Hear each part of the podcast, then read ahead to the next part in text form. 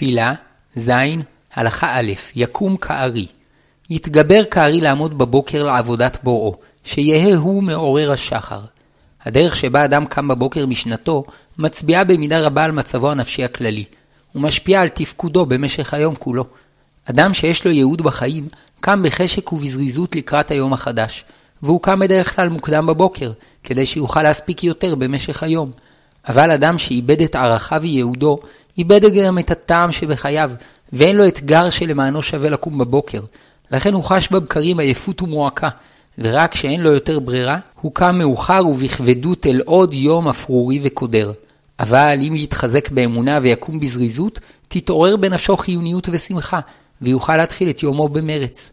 זהו ההידור שבתפילת ותיקין, שיהא הוא מעורר השחר, שעוד לפני שהטבע מתעורר והחמה זורחת, האדם יקום משנתו, ויאמר שירה ותפילה לפניו יתברך. ואף שעל פי רוב איננו נוהגים לקום לוותיקין, יכול כל אדם לקיים הידור זה בכך שיזדרז להגיע לבית הכנסת לפני תחילת זמן התפילה. עוד כתוב האחרונים, שטוב לומר בעת הקימה מהשינה, מודה אני לפניך מלך חי וקיים שהחזרת בי נשמתי בחמלה, רבה אמונתך. האמונה נותנת לאדם תכלית בחייו. אם הקדוש ברוך הוא בחר להעניק לו חיים, משמע שיש לחייו ערך גדול, ומתוך אמונה זו אפשר לקום בבוקר בזריזות ובגבורה. ואמרו שיקום כארי, מפני שהאריה מסמל את מי שאוהב את עצמו ומכיר בערכו, ומתוך כך הוא מתמודד בגבורה עם כל המכשולים שעומדים בדרכו. תפילה, ז. הלכה ב' התלבשות בצניעות. בעת שאדם מתלבש, אפילו כשהוא לבדו בביתו, ראוי שינהג בצניעות. ואל יאמר, הנני בחדרי חדרים ומי רואני, כי הקדוש ברוך הוא מלוא כל הארץ כבודו. לפיכך, הישן בלא בגדים, ראוי שייזהר שלא לקום ממיטתו ערום, ואחר כך יתלבש, אלא ילבש את חלוקו בעודו על מיטתו, מתחת לשמיכה, כדי שמקום ערוותו יישאר מכוסה גם בעת התלבשותו. וכן כשהוא צריך להחליף תחתונים, ראוי שיחליפה מתחת לשמיכה, או כשהוא לובש חלוק ארוך שמכסה את ערוותו, או בחדר הרחצה או בשירותים, שהם מקומות שנועדו לזה, ואין בהתפשטות בהם פגימה בצניעות. מנהג חסידות להיזהר שכל מה שאדם רגיל לכסות מפני הכבוד בהיותו בין בני משפחתו או חבריו הקרובים, יכסה גם בהיותו לבדו.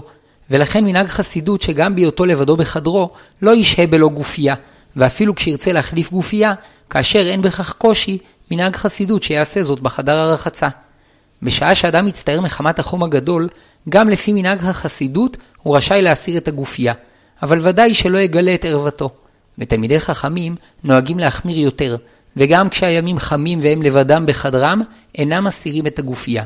וגם אינם יושבים בביתם עם חברים קרובים או בני משפחה בלא חולצה. וכל זה כשאין צורך ממשי, אבל כשיש צורך, כגון לשם רחצה או רפואה, מותר לגלות את מקום הערווה. כדי לבאר מעט את עניין הצניעות יש להקדים, שמתחילה כשאדם הראשון נברא הוא היה טהור ונקי, ברוחו ובגופו. ולא הרגיש צורך ללבוש בגדים.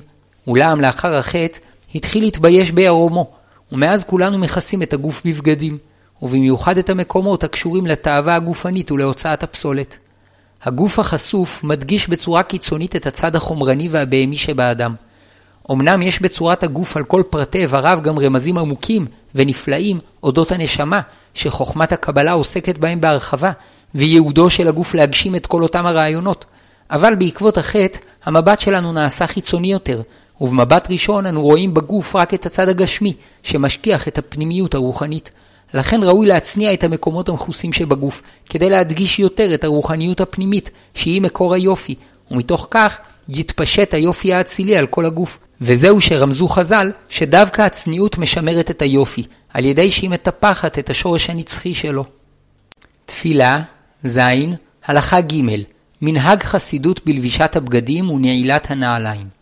מנהג חסידות להקדים בכל דבר את הימין לשמאל, מפני שהתורה החשיבה יותר את הימין. בהזעה על בוהן יד ורגל. ועל פי הקבלה, הימין רומז לחסד, והשמאל לדין, ויש להגביר את החסד על הדין. לכן מדקדקים החסידים לאכול ביד ימין, וכן בעת רחצה וסיכה, מקדימים יד ימין ליד שמאל, ורגל ימין לרגל שמאל. והרוחץ את כל גופו, יקדים תחילה את ראשו, ואחר כך יקדים ימין. גם בשעה שמתלבשים, מנהג חסידות להקדים תחילה את השרוול הימני לשמאלי, וכן במכנס ובגרב, וכשיסיר את בגדיו, יסיר תחילה את השמאלי. לגבי הנעליים הדין מורכב. מצד אחד יש מקום להקדים את הימין, ומנגד לומדים מקשירת התפילין על יד שמאל, שבענייני קשירה יש להקדים את השמאל. לפיכך ינעל תחילה את נעלו הימנית בלא קשירת השרוכים, ובזה יקדים את הימין, ואחר כך בקשירת השרוכים יקדים את השמאלית. מי שהוא שמאלי בידו ורגלו, יקדים את הימין הן בנעילה והן בקשירה. מגמת ההלכה שכל פעולה שאנו עושים, ואפילו היא שגרתית כנעילת הנעליים, תהיה עד כמה שאפשר בתכלית הדיוק. הרי ממילא כל אחד נועל בכל יום את נעליו, ואם כן, מדוע שלא ילמד לעשות זאת באופן השלם ביותר? ברור עם זאת, שמי שהפך את הסדר, אינו צריך לחלוץ את מנעליו כדי לשוב ולנעול אותם כסדר הראוי. על ידי הלכות אלו, מלמדים אותנו חז"ל לייחס ערך לכל פעולה שאנו עושים, ומתוך כך, אנו לומדים להתבונן ולרומם את כל פרטי המעשים המרכיבים את חיינו.